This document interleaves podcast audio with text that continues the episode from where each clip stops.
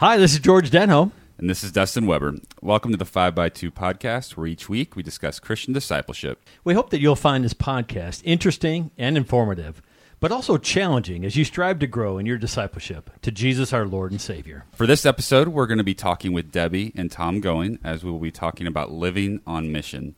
So, Tom and Debi, thank you for taking the time to, to join us today. Uh, to get us started, as we usually do, can you just uh, share a little bit about yourselves? Sure. My name is Tom. I am an MK, missionary's kid, and I'm a PK, pastor's kid. And because of that, uh, I've moved a lot. And so when people ask, hey, where are you from? That's hard to answer. It depends on how much time we have. I actually was uh, raised in Japan as a missionary's kid. And then we moved from Japan to Wisconsin. My dad took a call from Wisconsin to Indianapolis, then eventually to Columbus, Indiana. I don't know the city too well. I was in college when we moved here. I was only here in the summers. But over the years, we kind of got connected to St. Peter's. This has become our church home. I have six siblings, uh, all sisters. So people really know them more than me. Three of those sisters live here in Columbus and another one in Indianapolis. It's definitely family that brought us back to Columbus. Before you go on, I see you pointing to your lovely bride, but I got to ask you this because Yes. I have heard it in your family, in your dad, and you and your sisters. There's an accent that I can't exactly place. Is it the Wisconsin accent that you hear? I haven't had that question, heard that question in a long time. It has to be Wisconsin. It used to be much stronger. And then I think the years in Japan have kind of softened and evened that out. The question was when we moved to Indiana, would we pick up the Hoosier accent? And I think the Wisconsin accent was strong enough that it didn't get pulled that other way. But I have nieces and nephews that sound very much like they're from Indiana. So to answer your question, I think it's a Badger, Wisconsin It's Badger Wisconsin. accent. Be- It's just a slight one, and I've just noticed a little bit because I've known several of your family in various avenues. You know, I went to school with two of your sisters. Mm-hmm. One was a here ahead of me, and one was behind me. But then working with uh, your whole family here, I've just kind of heard that accent in the background. Now let's go, Debi. Help tell us about you. I grew up in California. Uh, I don't know if I have a California accent or not. I can turn on a Valley Girl accent if you want There you to. go. Uh, went to Japan as a short-term missionary and then stayed. The LCMS used to have a, a mission, uh, short-term mission program called VYM, Volunteer Youth Ministry, uh, for college graduates for two and a half years. The half year being uh, language, intensive language training and cultural training, and then two years at a at a church to teach English Okay. And where in California was that? in Stockton, which is just due east, about an hour and a half from San Francisco, in the big Central Valley there. Debi came over and she was in the first group that I was to help facilitate and provide for their lifestyle needs, language. So I, in a way, I had to keep my distance, but I felt drawn to her. Uh, and so my prayer was, Lord, can you open an opportunity, open a door? Debi, when she interviewed with the LCMS to be a missionary, was thinking Africa. But being a single young lady, they thought, you need to go to one of our fields overseas where there's a supervisor on in place that can help kind of guide you. After you serve in that type of environment, then maybe Africa. So she came, met the group, and so she was actually praying against any feelings towards me because she thought this was a stepping stone. Being in Japan was just one step of many to come. So she was praying against, I was praying for, and the Lord opened a door and, and the relationship developed. It does happen quite a bit, though, when you find somebody that has the same passion as you, uh, that has the same energy towards how God's serving you, that it would draw you together. Right. And it, it it's obviously worked out. Can I ask how many years? 26 years. We just No, celebrated 27. 27, Sorry, mm-hmm. 27. That's right. in the hospital. yeah, and I when I became director of this mission program, I just finished my two and a half years. The deal in becoming director of the program it was a five year contract. And I was ready to come back to America, thinking it's time to settle down. This person I'm supposed to meet, I think, is walking somewhere over in America. And when I signed the contract, I kind of made a deal with the Lord that, okay, you have to send someone to me. And six months later, Debi joined the group. So I felt this is from the Lord. That's why I pursued it with passion uh, and, and kind of won out. And yeah, that was from the Lord. So 27 years. So Africa, What was that that drew you towards Africa? That was your original thought, right? It wasn't specifically Africa, but it was third world. Third I grew up camping. I love roughing it, and I wanted a thatched roof and dirt floors. And the LCMS was, was reluctant to send me to a place like that by myself. Dirt so- floors was probably the farthest thing you saw in Japan, but maybe. Well, when I met the recruiter at IHOP, there right next to um, Concordia Irvine in California, he said, Well, I think I'll send you to Japan. And I had felt in my time with the Lord that morning before meeting with him that I was supposed to accept whatever he offered. And I felt sure he was going to, you know, say Guatemala or something. And when he said, I think I'll send you to Japan, I said, Oh, okay. And he said, Do you want to pray about it? And I said, Well, I have. And I think I'm supposed to accept. So, okay. And when I called my parents to tell them, my mom said, Japan, Asia. The, the first thing she said was, You don't like rice. Because I grew up eating bread and potatoes and meat. And I never liked rice. So she was worried at first. She was worried, but but there but what would have been other places where you've been eating something else, you know, whatever plantains or. Yes. All right. So, uh, Tom, I want to back up a little bit, and uh, this is getting into some of our questions later on. But you, what theological training have you had? You're not. You're a pastor's kid, but you're not a pastor. Very good question. I'm not. I didn't have that kind of training. If anything, I've kind of wanted to shy away from the church once I was uh, on my own schedule at Purdue University, leaving home and and I really didn't get involved with the church because as a pastor's kid, you know, we're either living in the church, on top of the church, next to the church. Everything was about the church. So I, I didn't want any of that training. I went to Purdue University, studied business, and got into real estate from that business, the Lord kind of opened the door to go to Japan and just experience where I was raised, where I was born. Then, when after I met Debi and we decided uh, we needed to get our some more training, a teaching credential, that led us to Concordia Irvine. And at Irvine, as we were getting our California teaching credential, we found out if we just added a few more classes, we could get our Director of Christian Education, a DCE. So that involved Old Testament, New Testament theology, worship, and it was just some of the best training, very enlightening. My I was totally ready for it at that stage of my life, and it really kind of propelled our ministry when we went back after that training at Concordia, back to Japan. So now are you rostered as DCEs? We're both double rostered as commissioned teachers and DCEs. Excellent, excellent. I, and that was something I didn't know about you. it's great to see I'm a DCE, and, and Dustin maybe. You know, I'm encouraging maybe to go that route to, to colloquy that way. Let me back up. Now we introduce you, Tom Going. We do have another Tom Going here that we didn't actually. You've indirectly spoken of. Your dad is a member of our congregation, pastor for a long time here in Columbus. Where was that in his flow, ebb and flow of back and forth? Yeah, so uh, they served 15 years in Japan, and they decided it was time to come back to America. So they took a call to a church in Madison, Wisconsin. While there, my dad uh, knew that the Lord wanted something else. He wanted to somehow maybe use their Japanese background, their cultural experience. So he took a call to Indianapolis, St. Peter's, uh, inner city Indianapolis. And after just three years there, he got a call to Grace Lutheran Church in Columbus. And it's interesting looking back on that, at that God's strategy, very cleverly, knowing there would be Japanese companies opening up in this area, uh, he planted my parents at Grace, and they were there 20 years. And as I said earlier, that I was just here in the summer, worked for the Parks Department, so I got to know the city a little bit and Grace Lutheran, but also kind of the, the Japanese representation here in this city. So that's how my parents got to Columbus. And so, yeah, p- many people know the name Tom Going. And coming back, that's open doors because they have a pretty good reputation. And uh, we've been able to kind of ride, ride their coattails. So let's back up now. We're maybe jumping the shark here. Wait, there's another expression I'm not supposed to use. That's Happy Days, right? Yeah, it is. There you yeah, go. You got it. that's one re- one of George's references I finally got.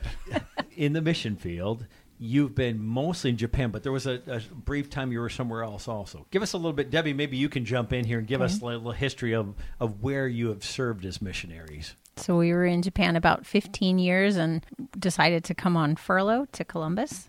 We were here a year and then we were told we could not have children, but we became pregnant here in Columbus and had twins. So we were here about a year and a half. The furlough stretched, and from here we went to Indonesia for five years, and to an international school there.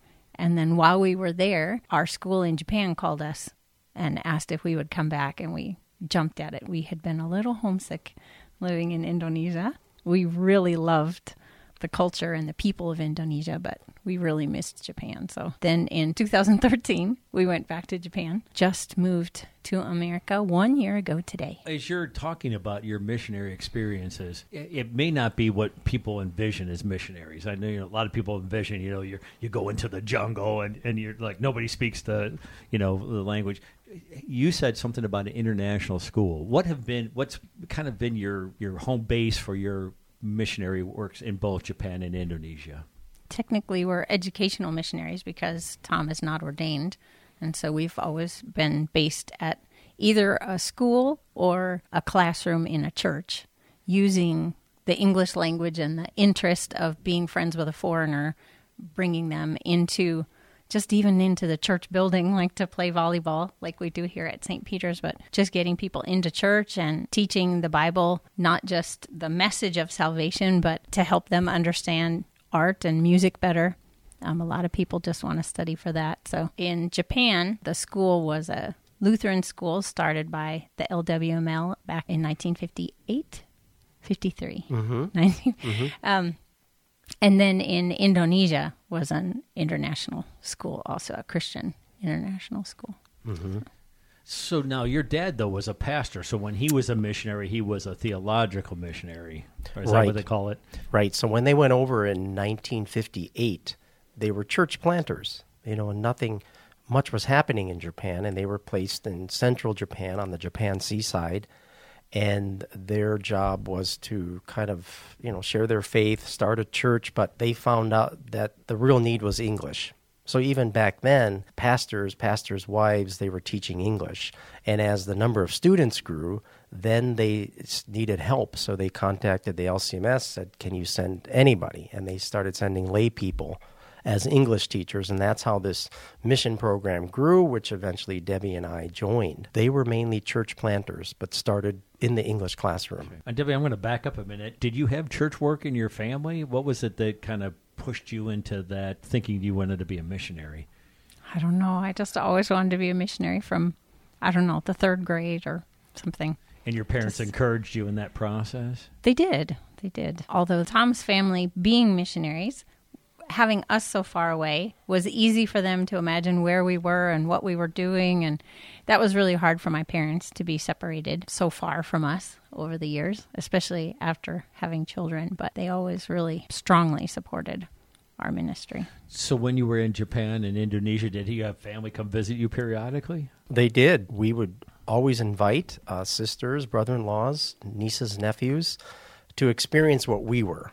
And it was always fun to then see this new culture through their eyes. And we were the professional guides and we knew the language. And I think they could see us in a different light and really affirmed us in what we were doing and how far we had come. So they we had family come to Japan and Indonesia, and it was always a, a treat to share the culture with them and the food and the things we had seen and done and and share that with them. And so now, when you went back to Japan, you had kids. They were now MKs, missionary kids. How was that experience for them? I mean, we could probably talk to them a different time, but I think you guys did some homeschooling, right? Mm-hmm. So when we went back to Japan, they were five. And the whole time we were in Indonesia, Japanese was kind of Tom's and my secret language. like, you know, do you want the kids to eat all their vegetables? Yes, they have to eat all their vegetables. Don't mention it, you know, just whatever, just a, a secret language. And then um, we started speaking to them in Japanese. And but by the time they went to Japan, they weren't going to be able to jump into school really comfortably. And we had thought about homeschool, and then we started with first grade, and then continued till through their eighth grade year. Are they bilingual? Do they still they have some Japanese? Japan is a, a difficult culture for foreigners to break into as far as speaking Japanese because Japanese people feel there's one way to do everything. And being an island nation, they're just, they're still not really used to foreigners speaking Japanese. Our kids, when they would try, little kids would just laugh at them nervously, but our kids felt like they were being laughed at. So they didn't use their Japanese much, even though like our church was was there was no English at our church. They didn't speak much. They just listened a lot. And actually here in Columbus they're using their Japanese more because of Japanese class at East High School. All right. Are both of you trilingual? I mean, what was Indonesia? Was it? A, did you learn another language for Indonesia? Right. In Indonesia, we did, and it was a much easier language than Japanese. But we were there five years, so long enough to learn the language. We knew after living in Japan 15 years that in Indonesia, we needed a teacher. So we quickly recruited a teacher to help us learn the basics so we could kind of connect with the culture, connect with the people. But it was a much easier language than, than Japanese. For me, being born in Japan, I guess I spoke it as a child, but coming back at 10 years old, uh, I lost it right away. But what I retained was the pronunciation. So when I went back as an adult, uh, it was easier for me to learn. And, and the pronunciation actually got me in trouble because if I made a phone call, they thought I was Japanese and I didn't know what they were saying to me. So I had to kind of fake and, and pronounce it like a foreigner. So just use your Wisconsin accent. Right? use a Wisconsin accent. So we speak yes Japanese and Indonesian, and the kids do they do both because they were born in Columbus, but at four months old we put them on a plane and flew to Indonesia. So they learned the language there and then the Japanese language. They knew English, obviously being American citizens, and that's what we use in our home. But I think, you know, they often feel more comfortable in these other settings and other languages. Has the transition back been a difficult thing for them as they've gotten into the American school system now? And well, for us, it's been reverse culture shock. Yes, that is a thing. Just coming back to an America that we don't remember. For the kids, they're technically third culture kids. They're kind of in the middle because this isn't home to them. When we talk about moving to America, we feel like we're moving back to America. But for them, they're moving to America for the first time. They had visited a couple times over the years, but didn't know how to use the money. So kind of caught in between two cultures and it's been a little rocky, but they're doing well at East High School those are the interesting things just learning how to use money. And that's well, one of the things uh, whenever you visit a foreign country people realize right away money doesn't work exactly the same as it did somewhere else. We i know in homeschool studied currency but we didn't realize this until the kids especially our daughter at the national youth gathering down in houston she came back with a baggie full of coins. And she said um, i didn't know how to use the money I didn't know you know what added up to what so she just kept using the bills. And she came back with all these coins and the first thing i did was apologize that we didn't train her with the amounts and how they're kind of added together. It, obviously she's very good at math but just hadn't used the coins. Mm-hmm. what's a quarter? What's a nickel? How do they work together? Before we move on to practical applications for our listeners what's a do you have one exciting story from being a missionary that you go oh man that that was what made it all worth it or was it one of those scary ones that What's a great story you tell at parties about being a missionary? For mm. me, I wanted to say that earlier, talking about working in a third world country. I had always wanted to do that. And even after being in Japan and falling in love with the culture, I still yearned to help with poverty and education for needy children. And going to Indonesia for me was, was a full circle kind of moment because we could work with impoverished villages and really meet needs in school supplies and, and food. Probably a highlight of living in Indonesia was visiting Papua. And one of the books I read as a little kid was Lords of the Earth um, by Don Richardson in a cannibal village and how the Lord used the gospel of these cannibals the missionaries there, and we visited that village by plane. We didn't know when we arranged the trip to go to this village and help out with the school for a little while we didn't realize that until the missionary, we were sitting in his living room and he was telling us about his father being murdered by these cannibals. And I'm like, oh my goodness, this is Lords of the Earth. We're living it. So it was that was an emotional time for us just to be able to com- serve on the mission field completely differently than we did in Japan because Japanese people don't really need anything physical. They need Jesus Christ as their savior. To serve in a Muslim country, where they have so many needs right in front of you was a, a really fulfilling time for us. I would agree. I think Indonesia, for me, we left Japan after 15 years and we thought we need an extended furlough. We were tired. So we came back. Again, Debi got pregnant, so that led to a much longer furlough. And our first Sunday back after 15 years, we visited St. Peter's Lutheran Church. And we had heard about uh, friends and their work in Indonesia. And we get here on that Sunday, and Pastor Malinsky has a mission moment. And he's talking about Indonesia. And we thought, whoa, is this a sign from the Lord? And it was just a big revelation. And then becoming members here, it just kind of was just very affirming. We were to go to Indonesia. And the blessing of Indonesia is that in Japan, uh, it's such a different culture. They're pretty private about what they believe. And Indonesia is just the totally opposite. They would really get in your face as Muslims. They're very passionate about their faith. And as we were confronted, like we were not in Japan, we just learned to maybe present our faith in a, a little more bold and active way.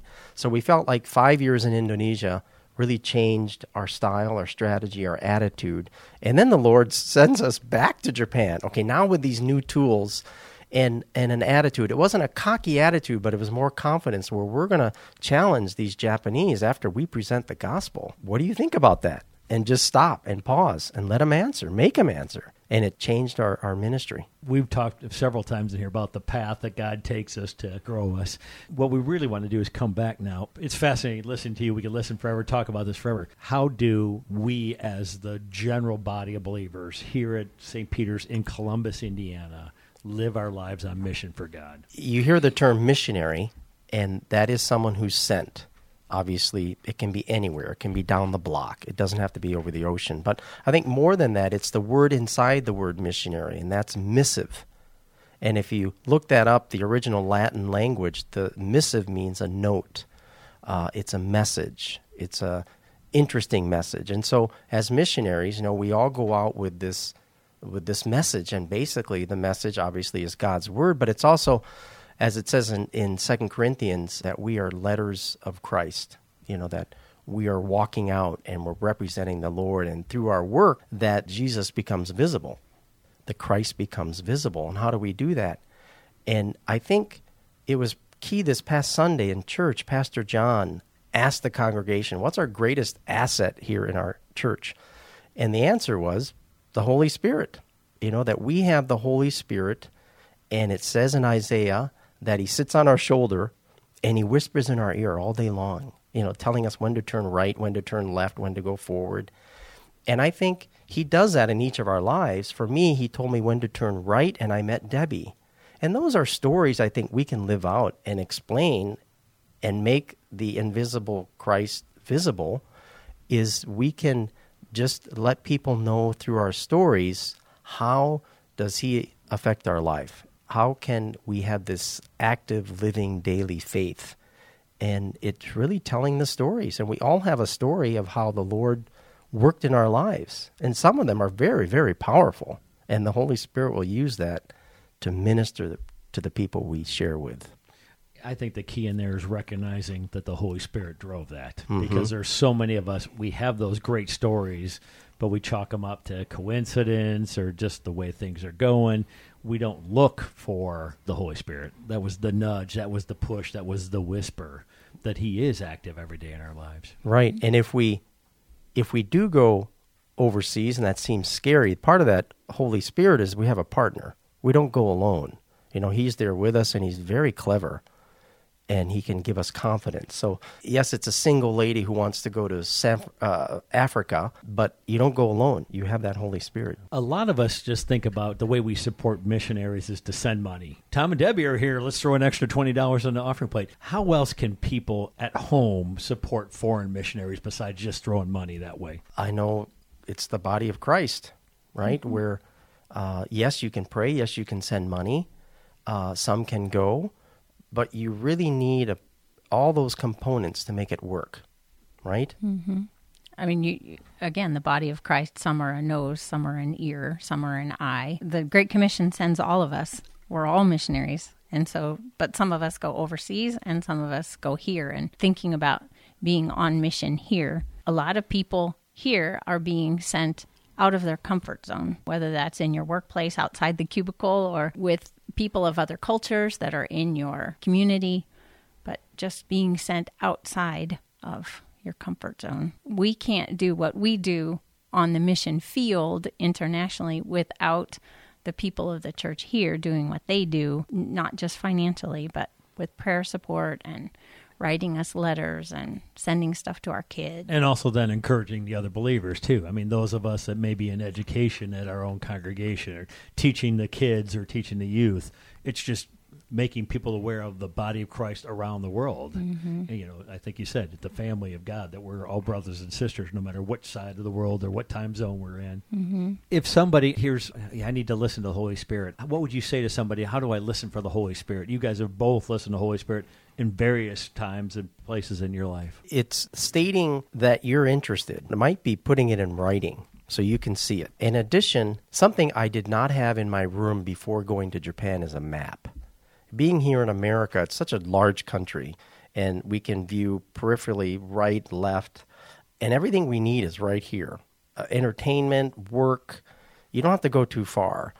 It was after going to Japan in this tiny island nation where I started looking what's beyond these oceans, you know, and I, I bought a map, a world map, and learned about other Asian countries. I think that would be one important step is putting a map in your house, in your room, and begin to pray over that map. You know, Lord, do you really want me to go somewhere in the world? Where? Would you please be very specific and pray that? And I think He will identify. He, I don't know if He's going to put a pushpin in there or a dart's going to come flying, but eventually you're going to know where in this world do I belong. And, and it's uh, it's just kind of using those resources and being more more active in that way. It's a very specific ask. I think some of us are afraid to ask God for things specific. First, maybe we don't want to hear because we want to do our own thing. But then, you know, sometimes I think a lot of us go, well, I don't want to tell God what to do. But you're not. You're asking God, what should I do? Mm-hmm. Where do you want me to be? And that may be Columbus, Indiana. It may be Wisconsin. It may be Indianapolis. It may be Japan. It may be Indonesia. But God, where do you want me to be?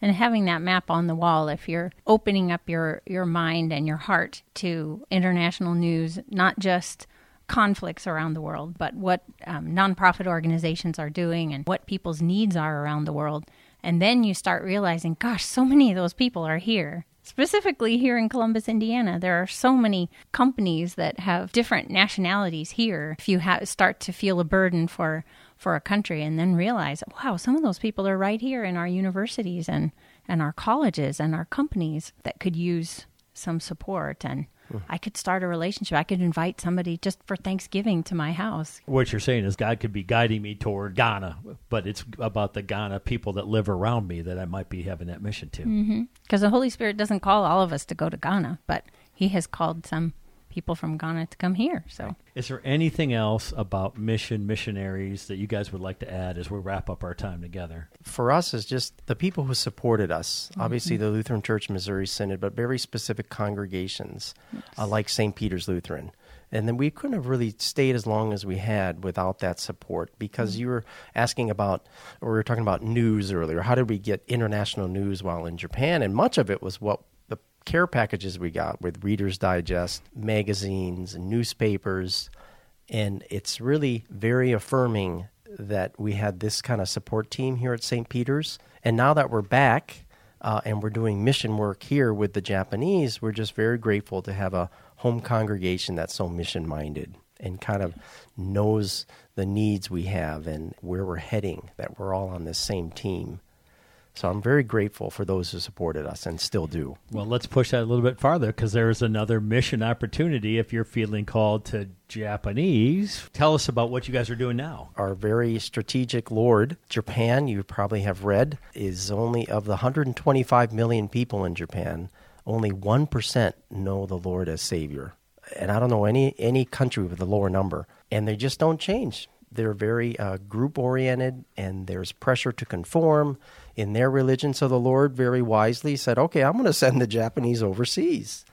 And he has, and many are here in the state of Indiana. In fact, Indiana has one of the most largest number of uh, Japanese companies. It's over 320 in the state of Indiana. And many of them are located here around Columbus and Seymour. So the Japanese are here. While they're here, if we can befriend them and share our gospel story, invite them to church because they like to conform. If Americans go to church, I'll go to church. And they then will take these seeds eventually when they go back And these experiences will hopefully send them to Christians in Japan. But there are so many opportunities here, even at St. Peter's, because we have this second Sunday volleyball where we teach English during the week, but through the English classroom, we're trying to reach the husbands and the kids. And so St. Peter's offers this open gym on the second Sunday of every month where they can come and play volleyball. And there's childcare so that the, the parents can play to their heart's content. And that is a, a real plus for us as an outreach. If somebody wants to get involved with that, they've got a heart for that, how would they contact you? What's the best way? Well, the JMS, Japanese Mission Society, we have a website. They can find us through there. Or you can send them out to, to Dustin or I here at St. Peter's or to our, our podcast, Got Questions at St. Peter's Columbus. We're running out of time, so I've got to give. I've been chatting the whole time, and, and uh, we've been at a great time with uh, Tom and Debi here. Dustin, do you have some final words for us? Yeah, no, just kind of to wrap up. Yeah, been been great, great insight, great perspective to, to hear from both of you. So thank you. Kind of tying it back together with the five by two. I mean, just hearing throughout, you know, talking about hearing worship, the importance of spending time in in prayer, and you know, spending time in the Word. And then we talked a lot about you know blessing others and meaningful conversations, you know, through all the, the different experiences that you guys have had. And so just encourage people in that way to uh, just continue to spend time in prayer. And, you know, I think that something I heard you guys talk about as we talk about living on mission, um, kind of something you talked about throughout is seeking what people's needs are. And in talking about in Indonesia, maybe it was more physical needs, whereas Japan maybe, and maybe wasn't even need, but desire to learn English. And so looking for those opportunities just to be able to connect with people, to build relationships and then when the spirit opens that door to be able to share the gospel looking for those opportunities and so yeah i just want to encourage people spend spend time in prayer uh, as you guys talked about is who is who is god put in my life or who is god going to put in my life that he's calling me to to to build a relationship with to share my story to share how god has impacted me, you know, share my gospel story, but then um, be able to learn their story to be able to to speak the gospel to to their life and to their story as well. So yeah, like I said, just a lot of great information today. And George, any other any closing thoughts before we wrap up here and finish out? Yeah. Tom wants to jump in here. I see the hand up. I was just gonna. I wanted to say a thank you because one one person who makes this volleyball possible is Dustin Weber he is the one who opens the gym, sets up the net, the poles, gets out the volleyballs, even the little scoreboard, and he makes that possible. And he's he's done that every month. And the Japanese Mission Society would like to just give him a, a thank you. This is to Dustin and and to his wife Sarah who supports him.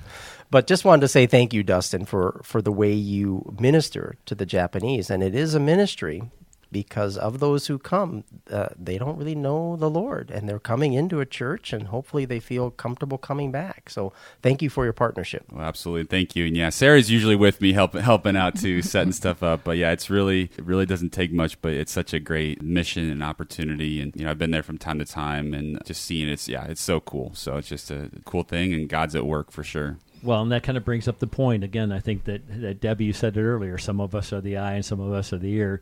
Somebody opens the gym. Somebody somebody dust mops the gym. Somebody else might be providing the cookies for the kids, or or some childcare for the kids. Uh, we can all be missionaries in, in the way that God has equipped us and impassioned us. And so, praying for that and asking for that. Debi's going to throw in one last comment here before Dustin wraps this up. Well, you talked about some people are reluctant to ask God for a, a specific. And when you ask Him to guide you, He's so faithful because He promises, like in the Psalms, in Psalm 32, I'll instruct you and teach you in the way you should go. I'll counsel you and watch over you you know, that he's a coach and a teacher and a protector and a watchman, and he's really faithful. Every time you ask him, he answers. He never just lets your question float off. You ask him specific questions, and he gives you specific answers. He's faithful. Well, thank you again, both Tom and, and Debi, and um, I'm sure we'll have you back on at some point if you guys are willing. So, but we appreciate your time today, and we just uh, hope that you, as the listeners, will continue to join us as we continue these uh, discussions on discipleship and, and the five by two. Now go out and serve God and others.